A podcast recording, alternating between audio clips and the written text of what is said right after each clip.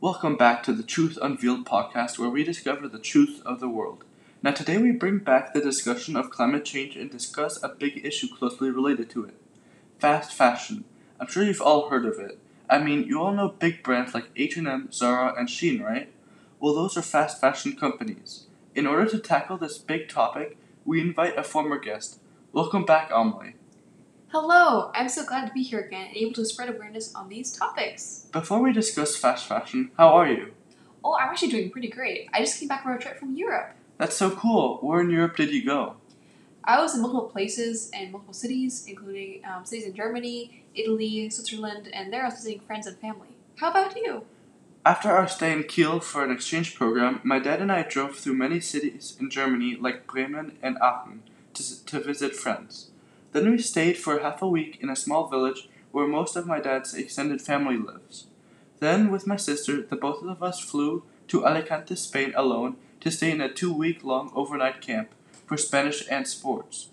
And it's already been a week since that camp, and I really miss everyone so much from there. It was so much fun there. That does sound like a lot of fun. Yeah, it really was. How was the exchange that we took in Kiel for you? It was definitely a lot of fun for me as well.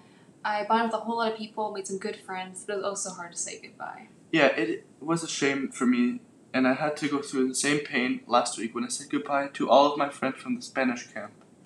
Yeah, unfortunately, life is like that often, but maybe you could plan to see them again.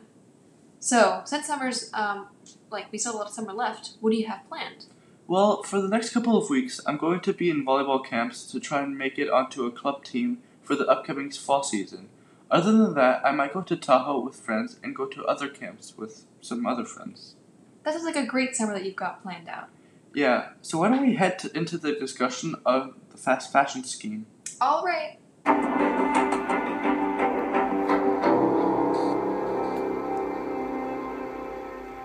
So, Amelie, could you please explain to our listeners what fast fashion really is? Of course. Fast fashion is the extremely cheap production of clothes or clothing produced by mass produced retailers in response to the latest trends, typically in less developed countries. As mentioned earlier, these big companies who follow the fast fashion scheme include H&M, Zara, and Shein. At first glance, this may not seem like a huge problem, but there are many, many environmental and ethical impacts on the employees who produce the clothing and that are working under very unfair conditions. Wait, really? No wonder the clothes in H&M are so cheap. Are there any other benefits to fast fashion other than the clothing being affordable for many families?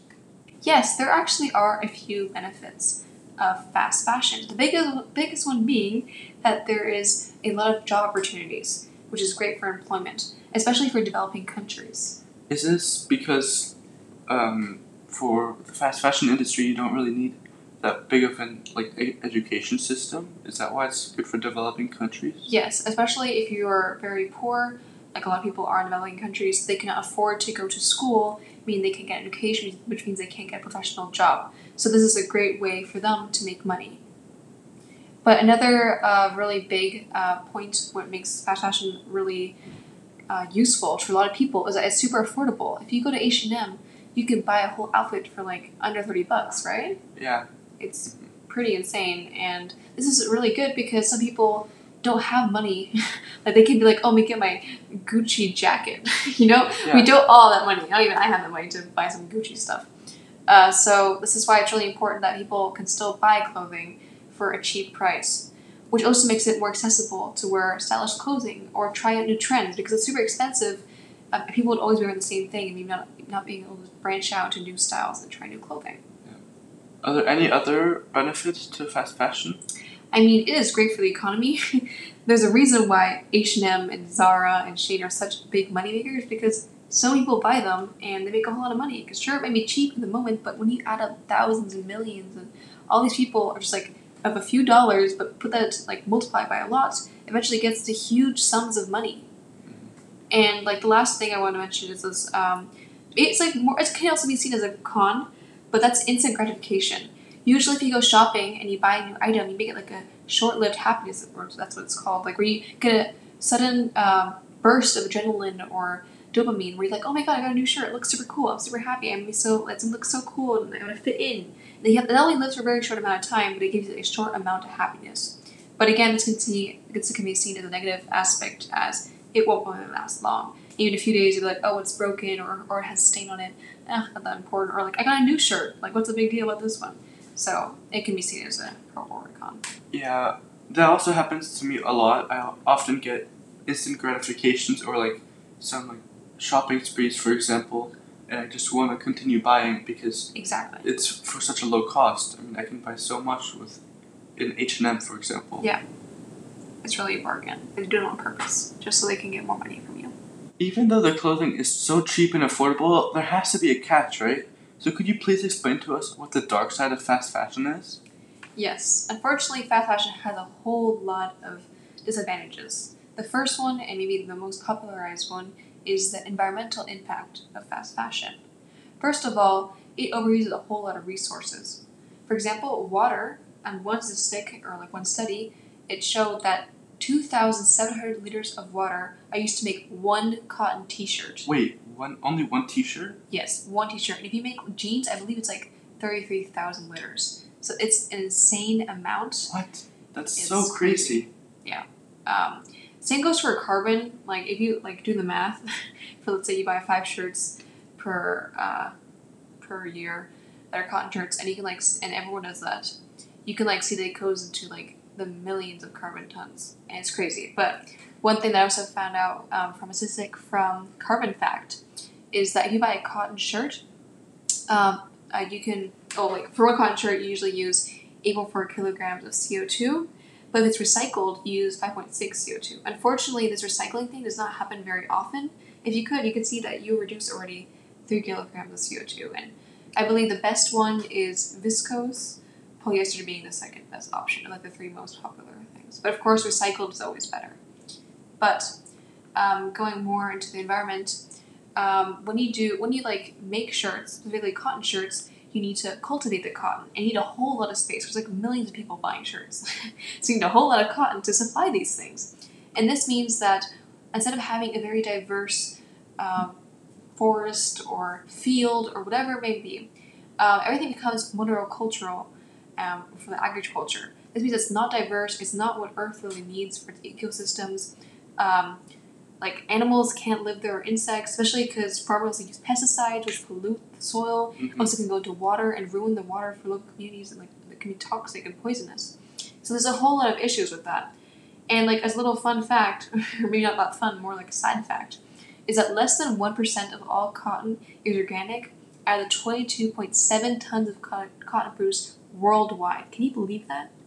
Wait, what? Only one, less than one percent? Yeah. so crazy. We need to make a change, or at least the government or these companies need to change because it's one percent. That's like very little. Like sure, there's a lot of tons of clothing, but if you could even do five percent, that would already make a substantial difference. Of course, we'd want more than five percent, but something more than one. Yeah. it's even less. I can't believe it. Um, and also, another huge deal is that since the clothing is extremely low quality, people tend to throw it away, leading to a whole lot of waste. We'll get into more parts of these later, but uh, one thing is that 17 million tons of textile there's 70 million tons of textile waste per year in the US alone according to the most recent EPA data and this is around 112 pounds per person and to put this in perspective I weigh around 120 pounds so it's almost the same weight as I am which is like unbelievable Wait, wait, wait. 112 pounds of waste? Every year in the US on Damn. average Just in the US. That's so crazy. like and we have 8 billion people on the earth and Yeah. they don't all live in the US Yeah. so it's really a problem hmm Damn. And so other like fun facts I throw them in there or statistics, if that sounds better, is that fast fashion is the second biggest polluter after oil. After, only after oil? Yes, this shows you how big of a problem this is. Not even transportation is in front of it? No. Damn. It's crazy. crazy. and also another like big like surprising thing is that from 1994 to 2014, the global garment production increased by 400 percent. This means that it's 80 billion garments produced every year. 80 billion? Yes, 80 billion. It's like this number is unimaginable. It's so crazy. Um, and also, what about the social implications? I mean, I'm sure with this much pollution and um, garments produ- production, there has to be some sort of labor exploitation or unsafe working conditions, right? Yes, there definitely are a whole lot. Because the environment is not the only thing that suffers, but so are the workers who work in almost unbearable conditions that are alien to most of the, the people um, from other countries like in Germany or the US. So basically, how this happens is that because the manufacturers want to make a whole lot of money, a whole lot of profit. Of course. And to do this, they have to send their cloth to poor countries such as Bangladesh or China to sell into clothing because their wages are significantly cheaper there, like significantly, because they get paid less than minimum wage, which is already very little.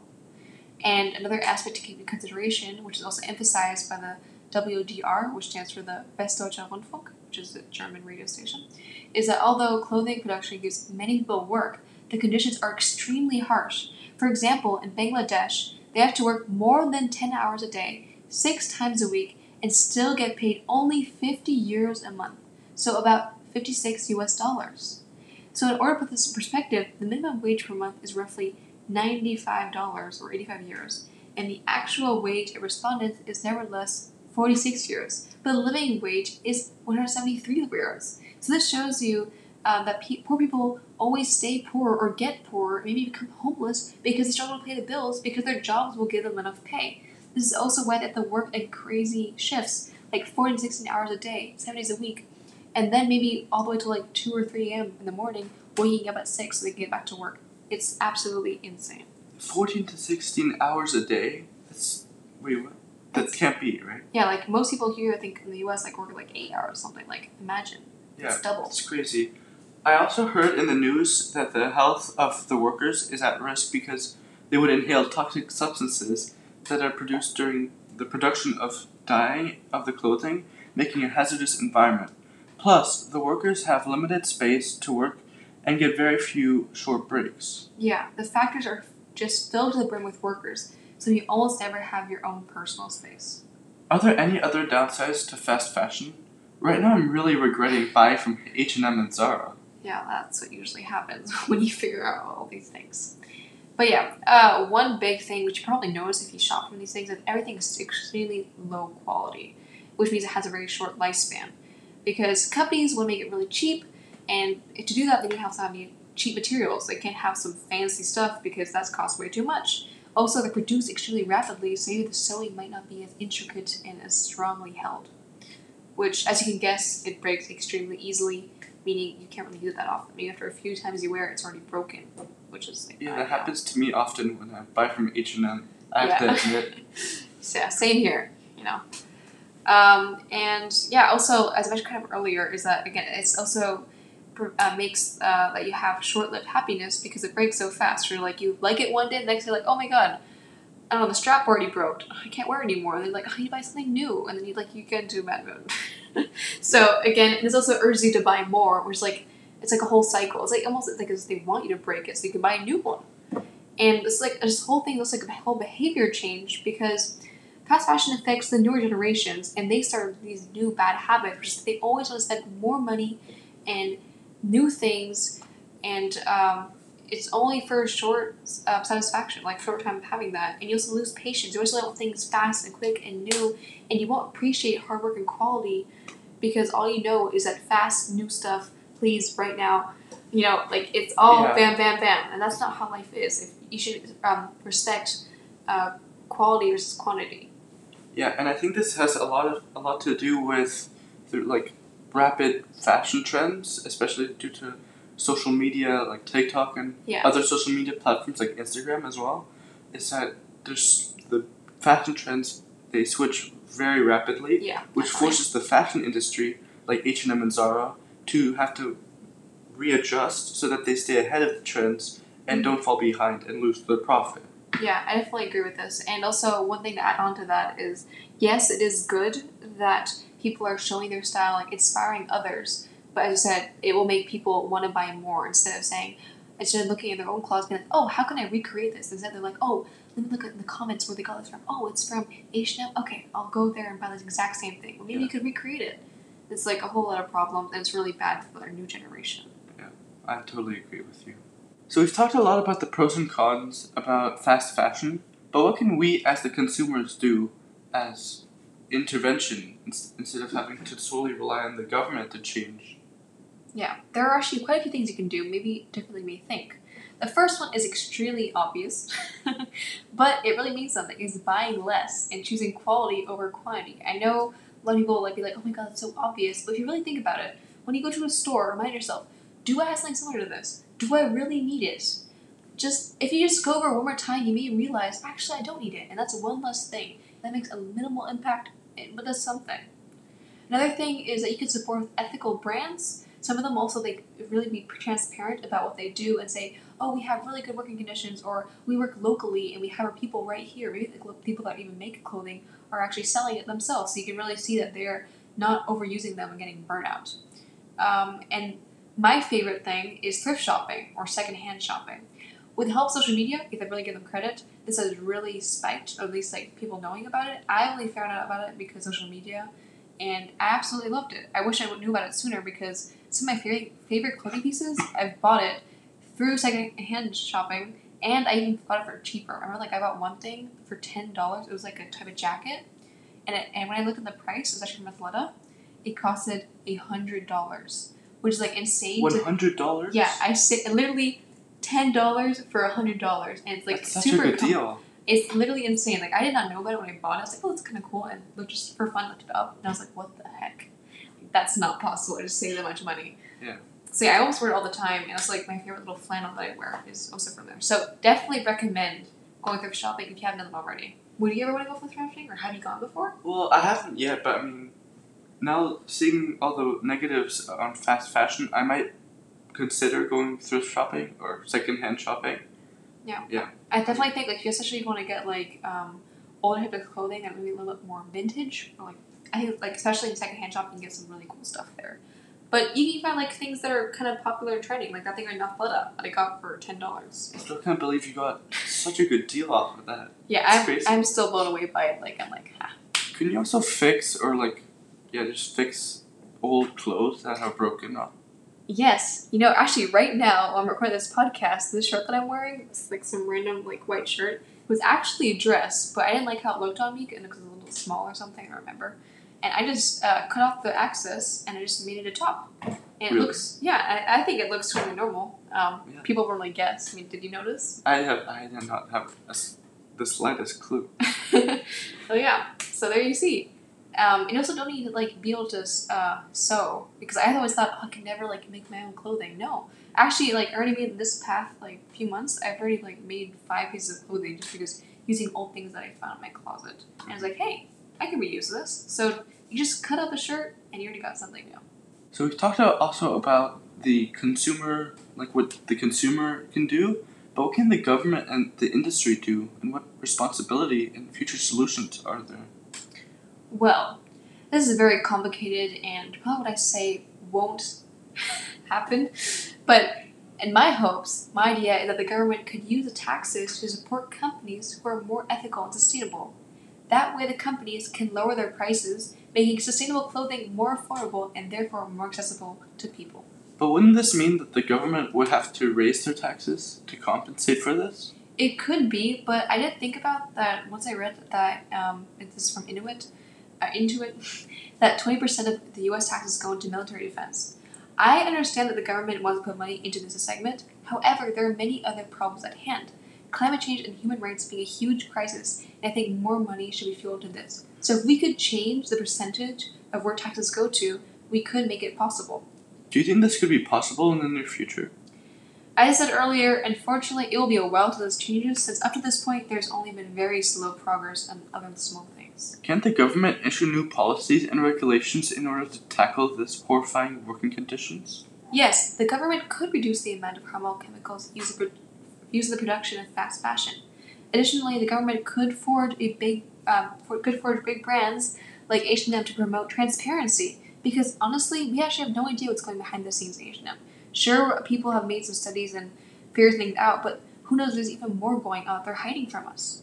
And another huge issue is that, that globally, only 30% of all collected clothing are resold on domestic markets due to the poor quality and low resale value. Wait, only 30%? Yes, rest of seventy percent are shipped elsewhere, and these rest um, are baled and sold to textile merchants who ship them overseas to places such as the sub-Saharan Africa to sell in countries like Kenya, Ghana, and Senegal.